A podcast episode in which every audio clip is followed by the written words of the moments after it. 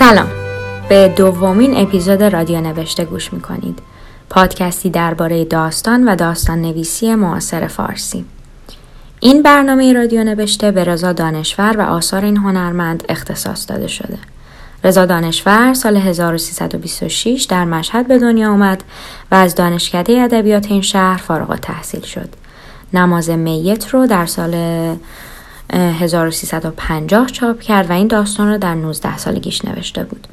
رضا دانشور نزدیک به پنجاه سال نوشت.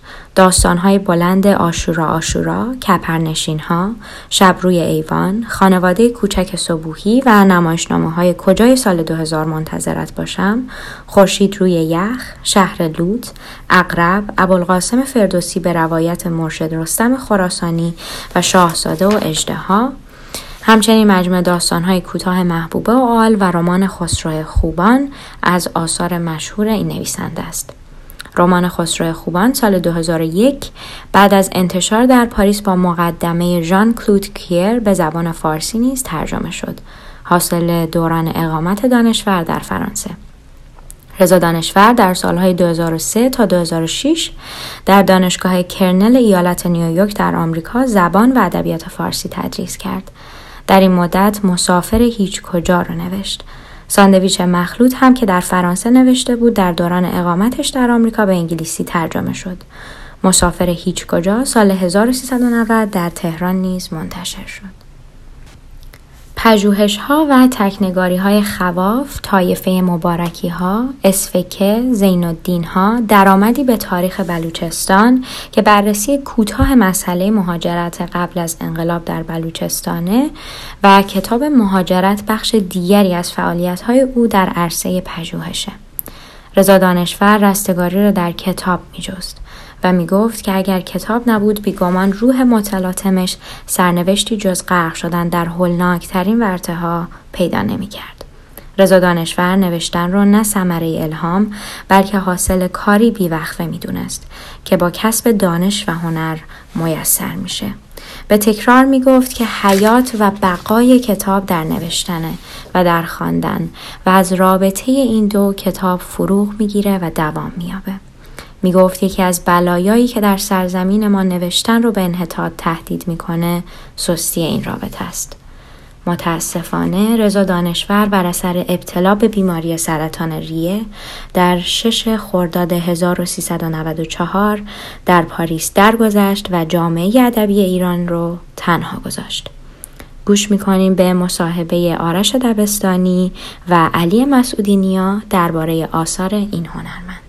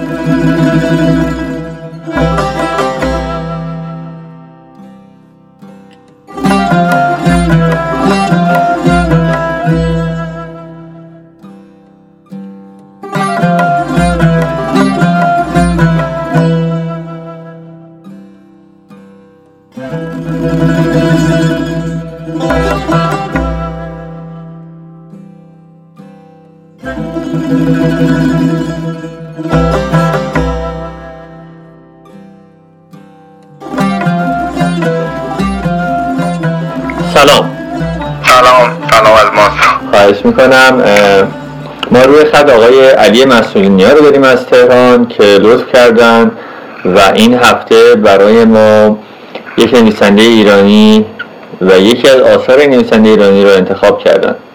خب علی جان امکانش هست به ما بگی که منتخب این برنامه امروز ما چیه و از کجا می‌خوای برامون شروع کنی برای معرفیش؟ بله. ارزم به حضور شما که امروز راجع به رضا دانشور زنده یاد رضا دانشور صحبت می‌کنیم و مجموع داستان هی هی جبلی قم قم که خوشبختانه چند پیش دوباره تجدید چاپ شد با یه خورده در واقع تغییرات نسبت به گذشته و تغییرات ویرایشی این حرفا و راجع به این نویسنده و اگر فرصت شد حالا راجع به یکی دو داستانش هم شاید مفصل تر برسیم صحبت کنیم. بسیار جالب و جذاب یکی از چیزهایی که احتمالا شنوندگان ما رو به تعجب وامی داره اسم عجیب خود این مجموعه داستانه. بله.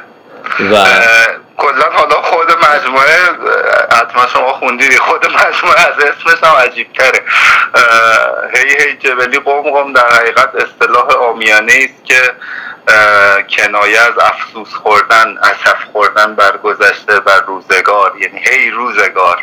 در حقیقت یه همچین معنایی ازش استنباط میشه. بسیار عالی و جذاب.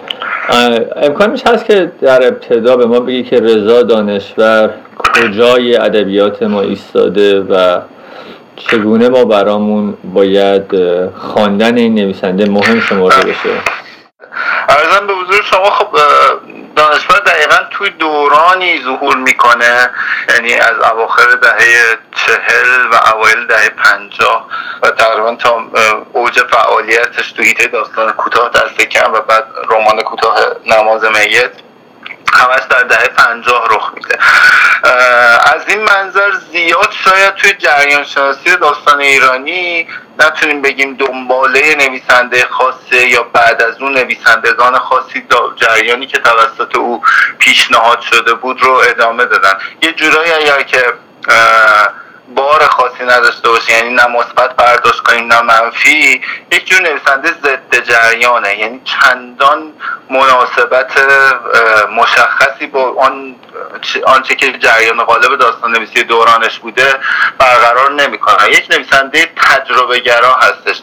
حالا بخوام به پیشتر از او و یا تقریبا با یه نسل نزدیک به او از همچین نویسنده های نام ببرم. شاید مثلا بتونیم بگیم مثل تراز بهرام صادقی که اونم به شدت تجربه گراه خیلی متفاوت نسبت به داستانی که تو روزگارش در حقیقت تولید میشه. ولی پس از او در حقیقت نویسندگان جنگ اصفهان زنده گلشیری و امثال هم در حقیقت اونها به نوع این تجربه گرایی رو توی در حقیقت پارادایم های دیگه دنبال می‌کنن.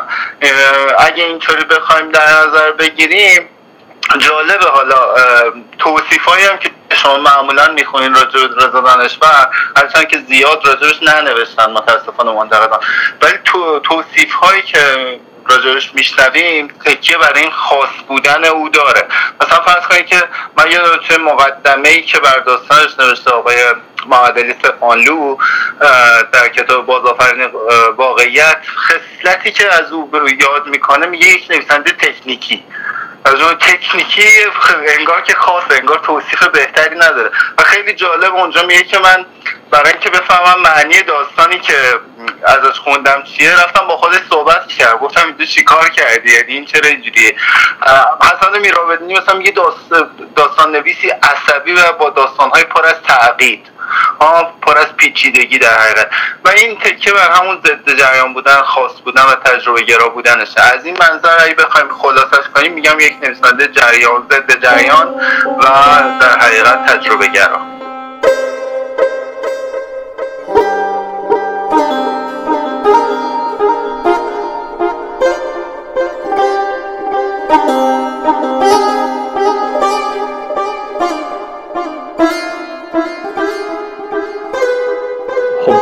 میشه در واقع این رو مد نظر قرار داد که رضا دانشور تاثیر نپذیرفت. اما آیا تاثیر هم نگذاشت؟ من اصلا قائل به نیستم که تاثیر نپذیرفت. این که تقریبا محال به نظر می‌رسه. تاثیر هم حتما گذاشته در حد و اندازه های خودش و یا بیش از حد اندازه های خودش. مثلا خب یه نقل قول معروفی که هستش ازش که آقای گلشیری توی اون شبهای شعر از تو گوته وقتی که میره پشت تریبون از رضا دانشور و نماز میت یاد می‌کنه. در حقیقت نویسندگانی که اون سویه تکنیکال داستان براشون اهمیت زیادتری داشت. یعنی در اگر که قائل به تفکیک ماجرای فرم و محتوا باشیم به فرم عنایت بیشتری داشتن آثار دانشور رو بیشتر میپسندیدن. و تو همون دوران در حقیقت توی همون دوران دهه پنجاه چند نویسنده هستن که اونها هم نه حالا تو همین شیوه ای که دانشور داره فعالیت می‌کنه. ولی تو شیوه های دیگه همین تجربه گرایی رو مد نظر قرار میدن. می‌خوام بگم که شاید مشی رفتاری او نسبت به جریان قالب زمانش خودش یه جوری جریان باشه. یعنی می‌دونیم بعضی وقت خود آنتیتز بودن هم برای خودش تزیه. می‌خواستن که در حقیقت من شنیدم حتی البته با واسطه نقل قول شنیدم از آقای دانشور که اون زمان میگفتش که من نمی‌خوام مثل این داستانهای بازاری روزگار بنویسم. همین نخواستنه همین آنتیتز جریان ادبی زمانه بودن برای خودش در حقیقت تزی محسوب میشه. از طرف فراموش هم نکنید توی دورانی داره می‌نویسه دانشور. که ادبیات ایران تحت تاثیر جو مبارزاتی سیاسی اون دوران به شدت ماجرای تعهد در ادبیات بحث سیاسی اجتماعی مطرح کردن در قالب داستان به چه تمثیلی بخشیدن حتی با تکیه کردن به نوعی رئالیسم سوسیالیستی و اینها و حتی رمان تاریخی یعنی بازنگری گذشته به مسابقه یک آموزه انقلابی اون زمان خیلی مطرحه. دانشور خیلی توجه کمی به چنین مزامینی داره. یا در حقیقت بخوام بهتر بگم جز در دو سه تا داستانش ربط مستقیمی با زمانه خود برقرار نمی‌کنه. ربط نام غیر مستقیم برقرار می‌کنه ولی اون چیزی که ادبیات متحد بود و برای توده عظیم خلق و حرفا نه یه نویسنده کاملا برای مخاطب نخبه ظاهرا داره داستان تولید می‌کنه. در واقع نگرش دانشور سبب اینجور نوشتنش می‌شد. در واقع زیست دانشور چطور؟ آیا دانشور زیست متفاوتی هم داشت؟ بله دقیقا همطور یعنی هم در درون مایه و هم در در واقع مورفولوژی داستان شما متوجه میشه که کاملا شیبه های تجربه نشده. اون چیزی که مثلا نین راجبش میگه تعقید و پیچیدگی اصلا صفت دوری نیست. بعضی وقتا مثلا آدم حس می‌کنه که همه چیزمون داستان در خدمت این بوده که یک فرم نامتعارفی رو به خواننده القا بکنه. در حقیقت تفحص کردن در لایه های معنایی کشف شبکه معنایی داستان خیلی از داستاناش دشوار میشه و این خصلت درش کاملا بارزه. یعنی شما به دست که می‌گیره از همون نخستین داستان مجموعه شما متوجه میشین که اینجا به قول فرنگی ها داری something about it. یه, یه چیزیش میشه. این یه تفاوتی داره با اون الگوهای شناخته شده که ما از داستان کوتاه توی ذهنمون داریم. حالا من نمی‌خوام دوچار زمان پریشی بشم و نسبت بدم ولی خصلت پست مدرن هم حتی داریم می‌بینیم در رو. کما اینکه در بهرام صادقی هم می‌بینیم منتها در دورانی که هنوز پست مدرنیست به اون تعبیر امروزی که ما می‌شناسیم هنوز در حقیقت برای خودش در دنیا قلمروی ایجاد نکرده و شهرت پیدا نکرده.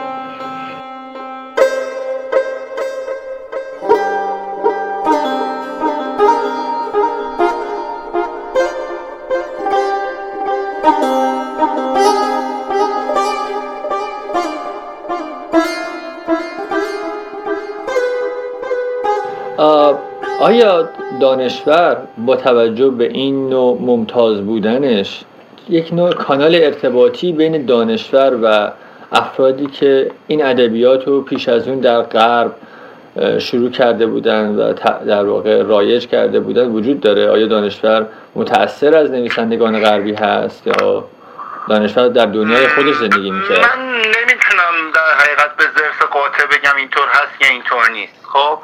ولی از نشانه هایی که در داستان ها وجود داره می‌تونیم بگیم که رد پای چند در واقع شیوه نویسندگی یا چند نویسنده به طور مشخص به نوعی در آثارش دیده میشه. مثلا اون وجه خودکاوانه در وجدان خودکاوی شخصیت از طریق وجدان چیزی که معمولا ما تو اثر داستایفسکی می‌بینیم. این ممکنه که تاثیر روی دانشور داشته باشه.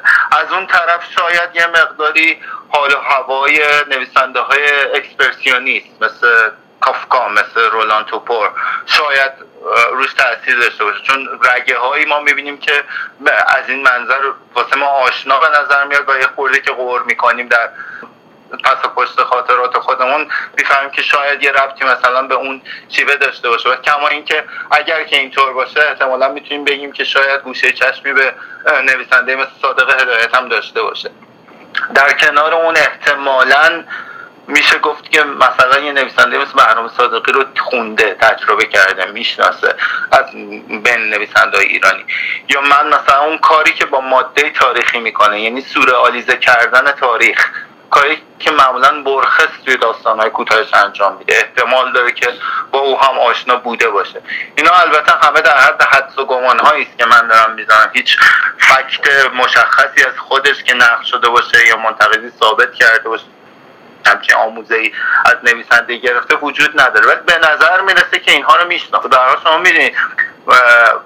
وقتی ما داستانهایی رو می‌خونیم که از سر استیصال نامتعارفن متوجه میشیم. ولی داستانهای دانشور در عین اینکه نامتعارفن تو این نامتعارف بودنشون تو این ضد ساختار کلاسیک بودنشون ساختار تازه رو سعی می‌کنن تبیین کنن پیشنهاد بدن. مثلا این مشخصه که نویسنده است که به شکل یک پروژه فکری به داستانهای خودش نگاه کرد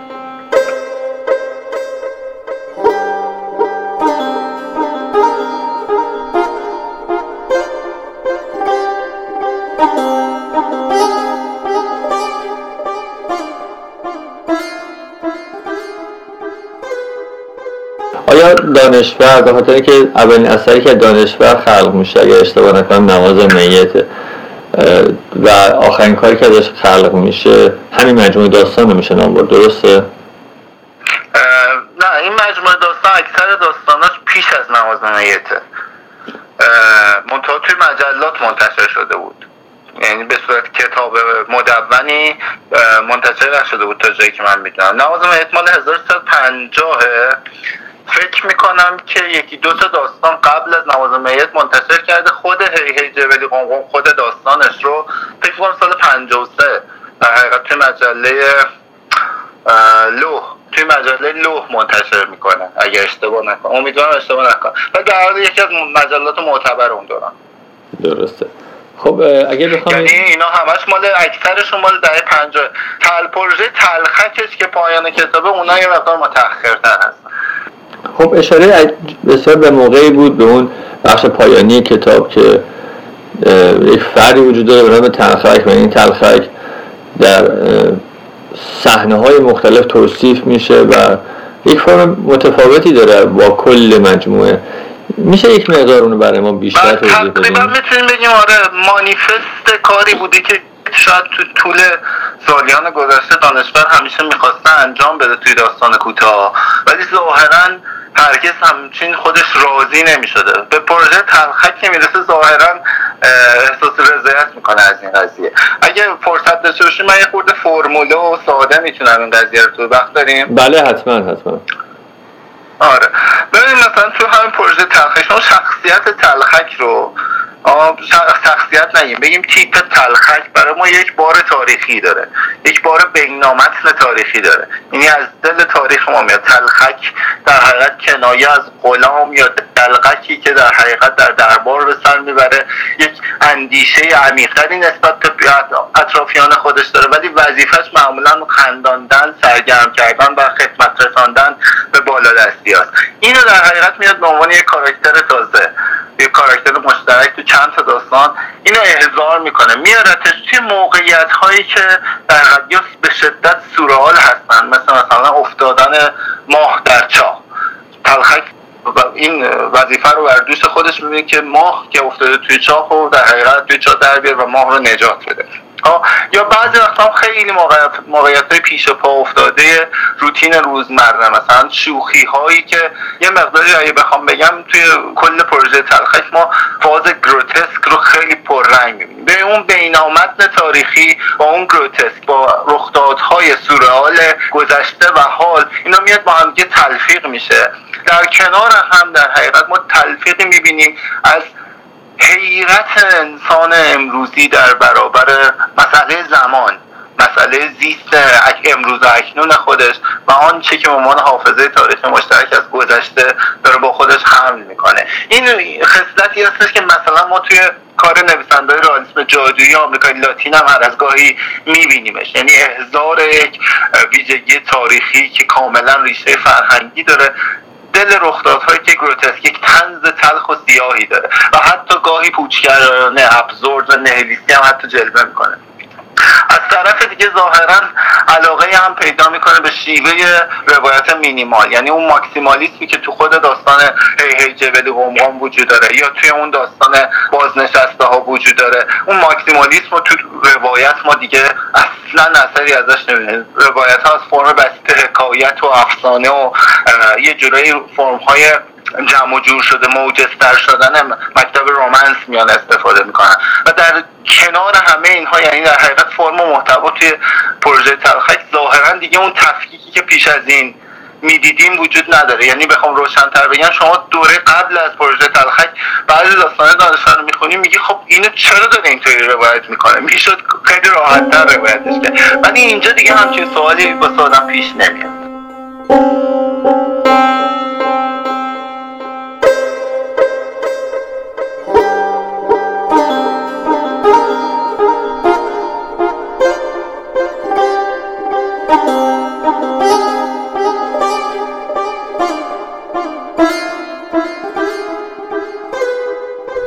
افتاده بود به چاه و این نامعقول بود. چه می‌داند؟ شاید در آب خفه شود. سخت پکر شد تلخک. شوخی که نیست. افتاده آن ته. جلدی رفت تنابی هر جور بود از جایی دست و پا کرد. یک سر آن را به کمر خود بست و سر دیگر را قلاب کرد و رها ته چاه که شکر خدا. گرفت به نوک یک تخت سنگ بزرگ از خرسنگ های این سیاره گیج بیچاره که شاید تا حالا حسابی هم چاییده باشد. زور زد تا تکانش داد و از جا کندش. گرچه خودش به پشت افتاد توی لاش و لوش آن دور و بر اما ما حالا آن بالا بود و متشکر. تلخک فکر کرد شکر خدا. بالاخره هر چیزی سر جایش است اقلا حالا.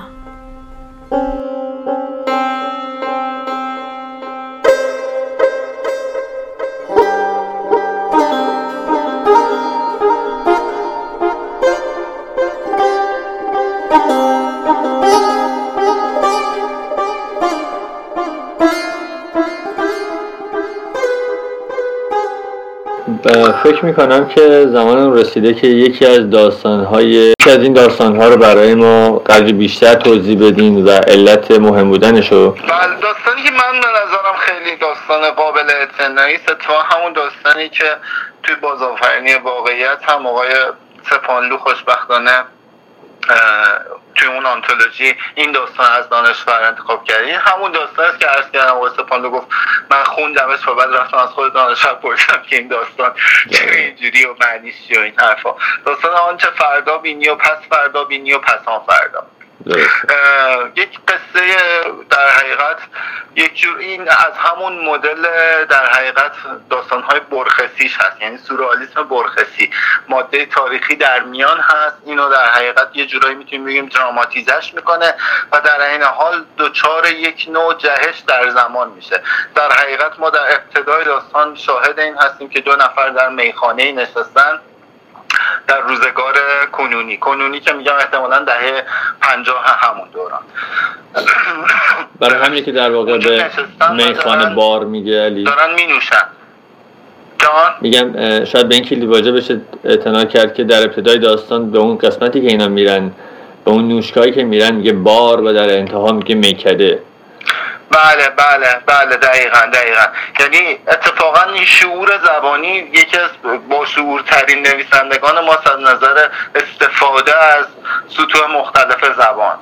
یعنی کاری که با زبان می‌کنه واژه‌ای که انتخاب می‌کنه معمولا تو اکثر داستاناش در حقیقت مناسب ترین داستانه. گفتم به باری برویم. چیزی بنوشیم و شب را در عشق خانه ای آهسته خندید.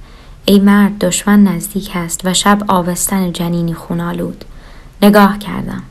خونش بر روی ریگ های همه ریگستان ها جریان داشت. خاتونمان چشم هایی مورب و گیسوانی سیاه و زبر داشت. بزرگانمان به زبانهای ناشناس و باستانی تکلم می کردند و در سیاه چادرها بوی غریب و شامازار هوا را ایستانده بود. در ابتدا ما از یک صحنه سوگواری در یک مزاری یک مثل مراسم تدفینی در حقیقت داریم می‌بینیم. بعد یه نقبی زده میشه که دو نفر انگار نشستن توی تهران امروزی توی در حقیقت اون بار به قول شما و مشغول نوشیدن هستن. و اونجا ناگهان ما می‌بینیم که بعد از این یاد یکی از مبارزان شهید سیاسی در حقیقت می نوشن ناگهان انگار دوباره تاریخ عوض میشه و برمیگردن به همون جایی که داستان آغاز شد. یعنی قرنها پیش ما متوجه میشیم که در ادامه اول یه خورده گم می‌کنیم که چطور شد که این ماجرا از اون گورستان رسید به این میخانه و از این حالا رسیده به یه جایی که ظاهرا سپاهی و یه سپاه شکست خورده ای هستن که جای اردو زدن زخمی و ذلیل شده. و متوجه میشیم ماجرای جلال الدین خارزشاه که داشته در اون دوران با مغول ها می جنگیده و خب می‌دونیم که طبق شواهد تاریخی موفقیتی هم در این نبرد کسب نمی‌کنه و نهایتا در حقیقت حکومتش هم سقوط می‌کنه. مغول هم که ایران رو اشغال می‌کنن. ما را بر مزار شیخ برد شبانه. مشعلهای تمام خرگاه ها شب را سوراخ کرده بودند. چه شبی بود؟ تمام قامت که خیمه برافراشته بود و زیر خیمه او سلطان گفت هین هیمه ها بر آتش در رخصید مرا یارای دیدن نبود.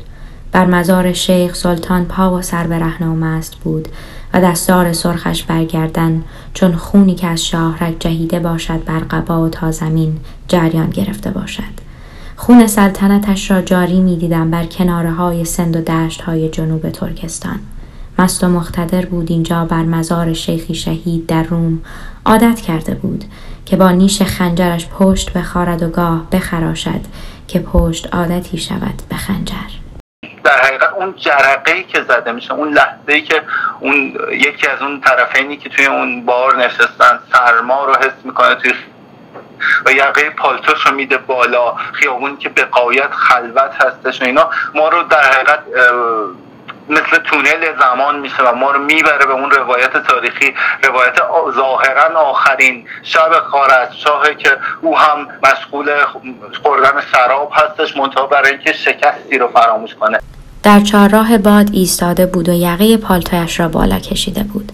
خیش را پنهان می‌کرد. چنان دریافتم. ترسی ما نبود. ناچاری بود و نتوانستن می‌خواست خیابان را ادامه دهد. گفتم کجا؟ گفت راست. از چهار راه مدتی بود گذشته بودیم و گریزی از ادامه نبود.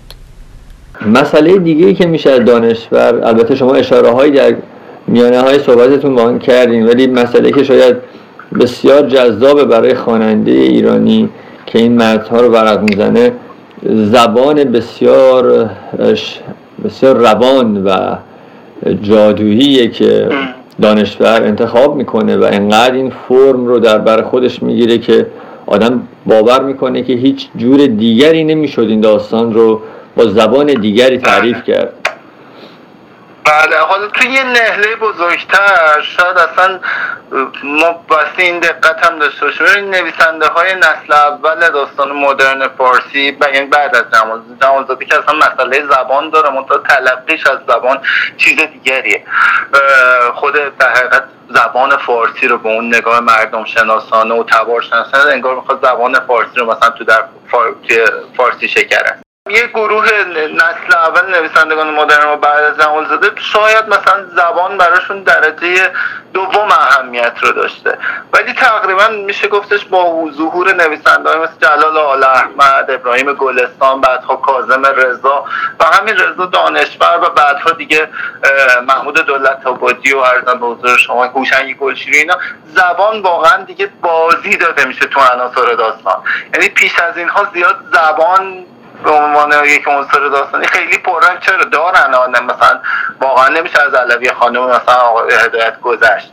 ولی اینکه در حقیقت مستمر زبان در حقیقت نقش مهمی رو تو داستان ایفا کنه شاید مال دوره مال نسل دوم نویسنده. و دانشور هم یکی از اونهاست. یعنی از زبان استفاده می‌کنه چون از به زبان احتیاج داره برای کاری که می‌خواد بکنه. یعنی همون تاریخیت رو می‌خواد همون ریشه که توی ادبیات کهن داره در حقیقت فرم بسیط داستانیش و همین که لازم داره به خاطر اینکه روساخت زبانیش هم با اون تعقید ساختاری که توی داستاناش به کار می‌بره همسان باشه. یک نکته ای که بسیار شاید پرداختن به اون جذاب می‌تونه باشه اینه که زبان اگر به درستی فهمیده باشن یکی از عناصر تشکیل دهنده داستان می‌تونه باشه. ولی گاهگاه ما اینو می‌بینیم بله که به قدر این عنصر بزرگ و بزرگ میشه که دیگه در حد یک پایه به اصطلاح یک میز نیست و یک چیزی میشه روی میز و خود میز فرو میریزه. در واقع داستان به قدری به زبان تکیه می‌کنه که دیگه داستانی بودنش مورد اهمیت قرار نمی‌گیره و همه چیز رو می‌سازیم برای اینکه زبان رو حفظ کنیم. آیا دانشور دچار این خطا میشه؟ زمانی که در حقیقت بیرون از داستانم باز ادبیات به نظر می‌رسه الساقش به هر داستانی نه اینکه کلا بخوایم بگیم مثلا استفاده از زبان فاخر و زبان آوری و بازی های زبانی امر مضمومی هستش. ولی نکته که وجود داره به هر حال زبان جایی که زینت میشه جایی که در حقیقت وظیفه بر دوش کشیدن و یا به قول به عبارت بهتر وظیفه پنهان کردن ضعف های داستانی هم به زبان سپرده میشه به زبان آوری سپرده میشه. اونجا مشکل پیش میاد. نویسندگانی داریم متاسفانه دیگه توی همین ایران خودمون که اگر زبان از داستانشون بگیری یعنی اون داستان به زبان دیگری ترجمه بشه تقریبا هیچی از داستان باقی نمونه. یعنی هیچی.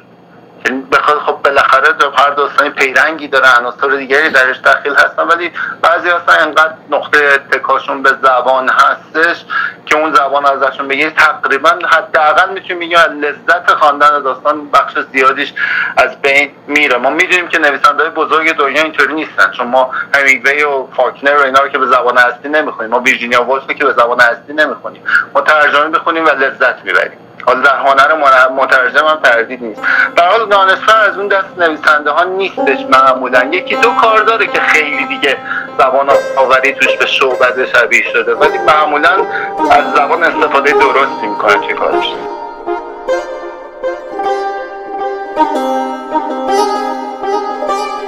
علی جان این نکته بسیار بسیار شگفتانگیزی که در آثار دانشور در واقع خود نمایی می‌کنه اینه که دانشور با یک مهارت بسیار دیدنی و خواندنی داستان رو فرمش رو یک جایی به بعد تغییر میده. یعنی چرخش داستانی به قدری با ظرافت صورت می‌گیره که اصلا ما متوجه این پیچ داستانی نمیشیم و در انتها هم هرگز نمی‌تونیم به این جمله خطر کنیم که بگیم ما داستانی نخوندیم و این دو به شک بودن در واقع نهادی نمیشه. میشه یک مقدار از این پیچش های داستانی تکنیک داستانی که دانشور بسیار بسیار با دقت استفاده ازش می‌کنه. برای ما توضیح بیشتری بدیم عمدتا بیس این شیفتی که شما راجعش صحبت می‌کنی اگه بخوایم بگیم یا به نوعی باستی بگیم یه جور دگردیسی زمانیه یه جور پریشان کردن زمان هستش. و از اون طرف هم معلوم هستش که نظری هم داره به آموزه های روانکاوانه. ما همیشه توی داستانهای دانشور کاراکتری داریم که خودش هست و خودش نیست. و این بله. خودش هست و خودش نیست با خودش مواجه میشه به نوعی. حالا بعضی وقتا خیلی سورئال روتره بعضی وقتا یه مقدار وجوه اکسپرسیونیستی داره. مثلا یه داستانی داره که با دوستای داماد به عروسی نرو. اونجا خیلی اکسپرسیونیست اصلا دگردیسی آدم ها رو شما دارید می‌بینید. رو در رو شدن من با خودم. من و self خودم که در حقیقت من آرمانی یا من پلید با منی که واقعا هستن. این ها در حقیقت یک جا جمع میشن. یا تو داستان بازنشسته ها حتی به نوعی دیگه. یا حتی توی داستان هایی که به ظاهر رئال به نظر مثل خود داستان هی هی جبلی قوم اونجا شخصیت کلونل پسیان انگار یک کیفیت اسیری برای این آدم ها پیدا می‌کنه. پس اگه بخوام موجز بگم در جواب پرسش شما به نظر من تکنیکی استفاده می‌کنه دو چیز هستش. یعنی از دو تا المان استفاده می‌کنه برای در حقیقت فراروی از واقعیت اگر بخوایم عبارت بهتری رو انتخاب کنیم. یکی عنصر زمان هست یک نوع در هم تنیدگی تاریخی و یا بخوایم بگیم دگردیسی تاریخی که شخصیت رو در آینده گذشته و حال معلق نگه میداره. بخش دیگه از طریق در حقیقت فضا و علمان های عینی مکتب سورالیسم یا اکسپرسیونیسم هستش. از طریق تغییر فیزیکال تغییر درونی تغییر زمانی تغییر فهوایی فرهنگی محیط پیرامون آدمهاش رو به نوعی شکل میده. خیلی وقتا من یادمه که یه زمانی علی شروقی توی یه مقاله ای راجع به دانشور به این قضیه اشاره کرده بود که این افسانه های کهن این داستانه هزار و یک شب توی بعضی از داستاناش اینجوریه که طرف داره تو جاده میره یهو میره توی باقی و یهو زندگی عوض میشه سرنوشتش عوض میشه میره توی دنیای روحانی هستی یه جور سوپرناتورالیتی و این واقعا خصلت درستی وجود داره.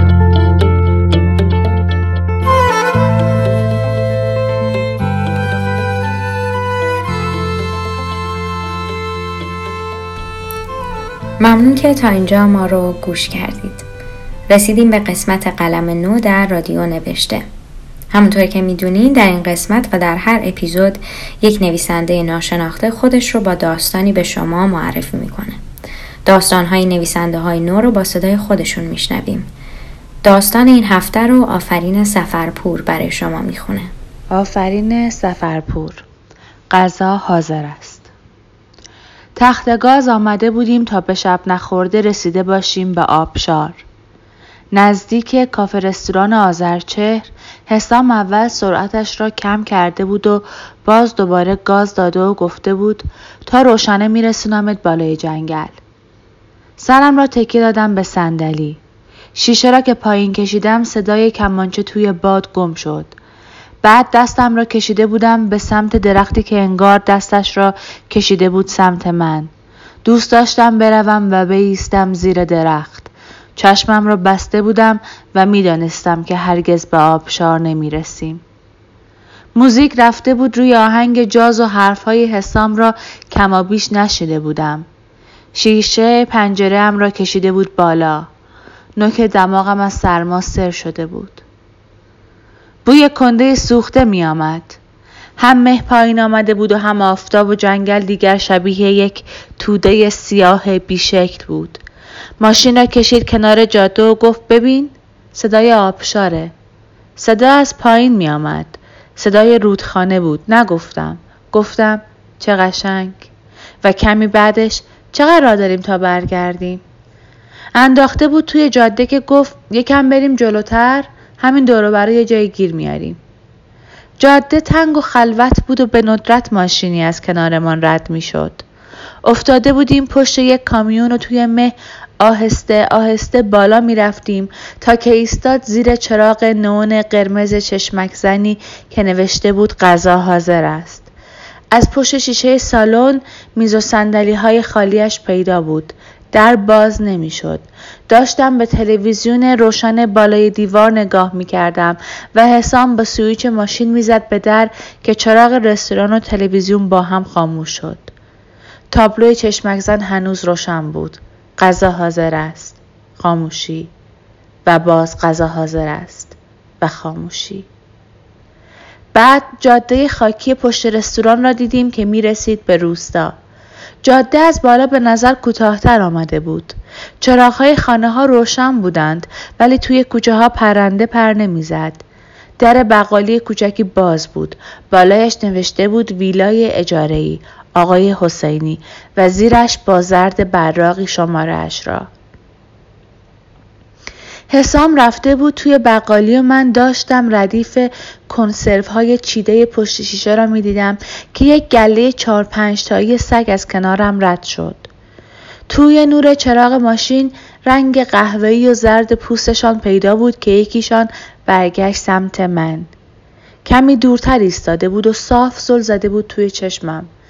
اولش فکر کرده بودم که تنها شبیه گرگ است با آن پوست خاکستری و پوزه کشیدهش.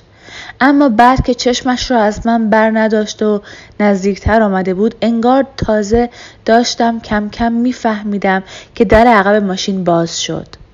اول او سوار شده بود و بعد هم حسام آمد و کیسه خرید را گذاشت روی پای من.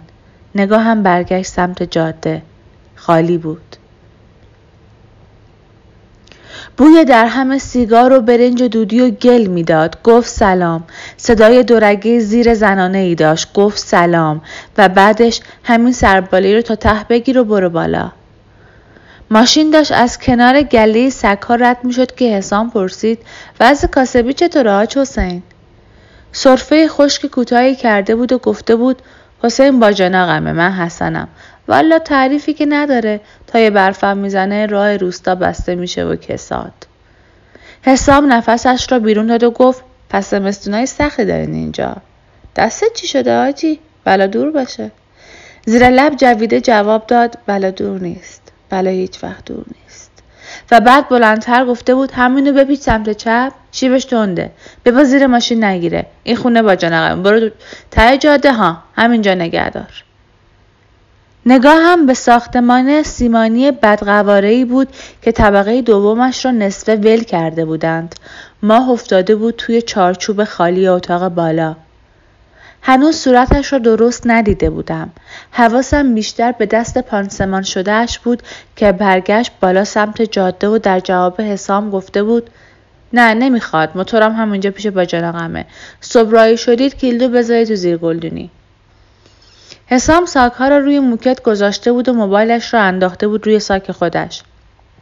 آنتن که نداریم شامم که نداریم. بگیریم بخوابیم لاقل بتونیم سر صبح بزنیم بیرون. از اتاق صدای پت پت بخاری می آمد و من داشتم توی کابینت های خالی دنبال بوی گند مانده می گشتم و بعد رفتم توی اتاق آخر سر هم پیدایش نکردم که از کجاست. داشتم فکر می‌کردم که چرا در اتاق کناری قفل است و لابد بو از همانجا بود و حسام رفته بود زیر پتوی خالخال قهوه‌ای روی تخت خوابیده بود که نور ماشین خورد توی صورتم سر جاده ایستاده بود دو چراغ زرد روشنش چشمم را خیره می کرد. یک جور مسخ کننده که نمی‌شد چشم ازش برداشت. بعد کم کم فکر کرده بودم که نور دارد جلو می آید. نامحسوس طوری که انگار تا ابد وقت داشت که سر فرصت خودش را به من برساند. چشمم را چند بار باز و بسته کردم. هنوز سر جاده کنار همان خانه ایستاده بود و بعد چراغهایش خاموش شد. نور ماه کمی بیرون را روشنتر کرده بود و کوه پیدا بود.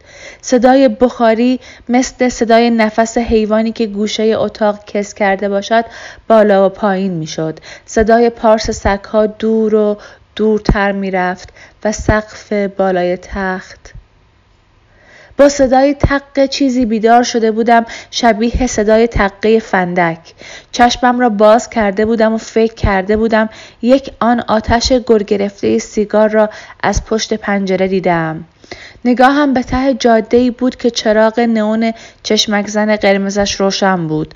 داشتم دنبال صدای سوت عجیبی که با باد می آمد می گشتم که صورت بیشکلش را دیدم که چسبانده بود به شیشه پنجره و داشت خیره نگاهم می کرد. تا جایی که می‌شد چشمم باز شده بود و صدای قلبم توی گوشم می‌زد. سر حسام از روی بالش سر خورده بود و کج افتاده بود کنار من. با خودم چند بار گفته بودم نترس چیزی نیست. بعد بلند شده بودم و رفته بودم سمت پنجره وقت کشیدن پرده پاهایم لرزیده بود. بیرون را نگاه نکرده بودم. برگشته بودم دوباره توی تخت و سر حسام را خل داده بودم سمت خودش و سرم را برده بودم زیر پتو. و بعد یاد استخر خانه افتاده بودم و برادرم که روی استخر خالی را با شمت پوشانده بود و تویش را ریسه های رنگی بسته بود و من را نشانده بود توی فرغون و همه خنزر پنزل های خودش را با عروسک هایم چیده بود دور تا دور استخر و همانطور که مرا چرخ می‌داد بسته بزرگ پفک هندی توی دستم بود و واکمن کوچک زردش روشن. داشتم توی ذهنم دنبال ترانهش میگشتم. آهنگش توی سرم میپیچید اما اسمش از من دور می‌شد و چند بار تا همین نزدیک آمده بود و باز رفته بود و درست وقتی که داشت شکل معلومی به خود می‌گرفت کلید توی قفل در چرخید. لمس شده بودم. خط پشت کمرم میسوخت. با خودم فکر کرده بودم تا بخواهم حسام را بیدار کنم حتما رسیده کنار تخت. حسام! صدایش زده بودم. حسام صدا توی گلویم مانده بود. تنها گفته بودم آ و یا چیزی شبیه آ و دهانم همانطور بی صدا باز مانده بود. بعدش فکر کرده بودم بهتر است چشمم را ببندم و خودم را به خواب بزنم. شاید آمده بود تنها سر وقت وسایلمان. شاید آمده بود چیزی بدزدد و برود. اصلا شاید چیزی داشته توی همون اتاق قفل. نتوانسته نشده پیش ما برش دارد. منتظر مانده تا نیمه شب بدون سر و صدا بیاید بردارد و برود. صدای خشخش لباسش را میشنیدم. با صدای آهسته قدمهایش. مش دست حسام را محکم گرفته بودم که بی هوا جیغ نزنم. بعد دیدم که پتوی روی حسام پتوی گلدار سفید خودمان است. بعد دیدم که اتاق اتاق خواب خودمان است. بعد دیدم که اتاق روشن شد و حسام که کنار پنجره ایستاده بود و آخرش کف دستم را که از بس ناخونم را تویش فشار داده بودم خون افتاده بود. حسام گفت می‌خوام سکا رو ببرم تو ماشین. چیزی ازشون نمی‌خوای؟ دهانم خوش شده بود. آب دهانم رو پایین دادم و گفتم چرا؟ وایسا برم دستشویی بعدش بریم. از دستشویی که بیرون آمدم دم در ایستاده بود. گفت من میرم ماشین رو بچینم. در قفل کردی کلیدو بنداز تو زیر گلدونی. دیگر نمی توانستم آنجا بمانم. نمی‌خواستم لحظه ای آنجا بمانم. پالتو هم را تنم کردم. از خیر پیدا کردن گیره سرم گذاشتم و مویم را همانطور در هم باز رها کردم. تند و تند جورابم و پوشیدم و در را بستم. کف کفشم از سرما یخ زده بود. کلید را گذاشتم توی زیر گلدانی که برق طلاییاش را دیدم. گیره سر طلاییم را با آن نگین سرخ توی زیرگلدانی افتاده بود. بوی کنده سوخته می آمد با بوی گل. از دور صدای سکا شنیده می شد. حسام گفت ببین صدای آبشاره. نگفتم نیست. سرم را تکیه دادم به صندلی. بخاری ماشین را بیشتر کردم و صدای جاز را بلندتر. ممنون که به دومین اپیزود رادیو نوشته گوش کردید و ما را تا انتهاش همراهی کردید. قطعه هایی که در این برنامه به گوش شما رسید قطعه های تافته و ورید حرکت سوم اثر بهرنگ بقاییه. اگر علاقه مند به همکاری با رادیو نوشته خصوصا در بخش موسیقی هستید می‌تونید به ایمیل رادیو yahoo.com ایمیل بزنید و با ما در ارتباط باشید. در این برنامه بخش هایی از داستان هی هی جبلی قمقم و داستان آنچه فردا بینی و پس فردا بینی و پسان فردا اثر رضا دانشور رو گوش کردید. من گوینده برنامه گلبو هستم و این برنامه به همکاری علی مسعودی نیا منتقد ادبی برنامه و به تهیه کنندگی آرش دبستانی ساخته شده. تا اپیزود بعدی خدا نگهدار.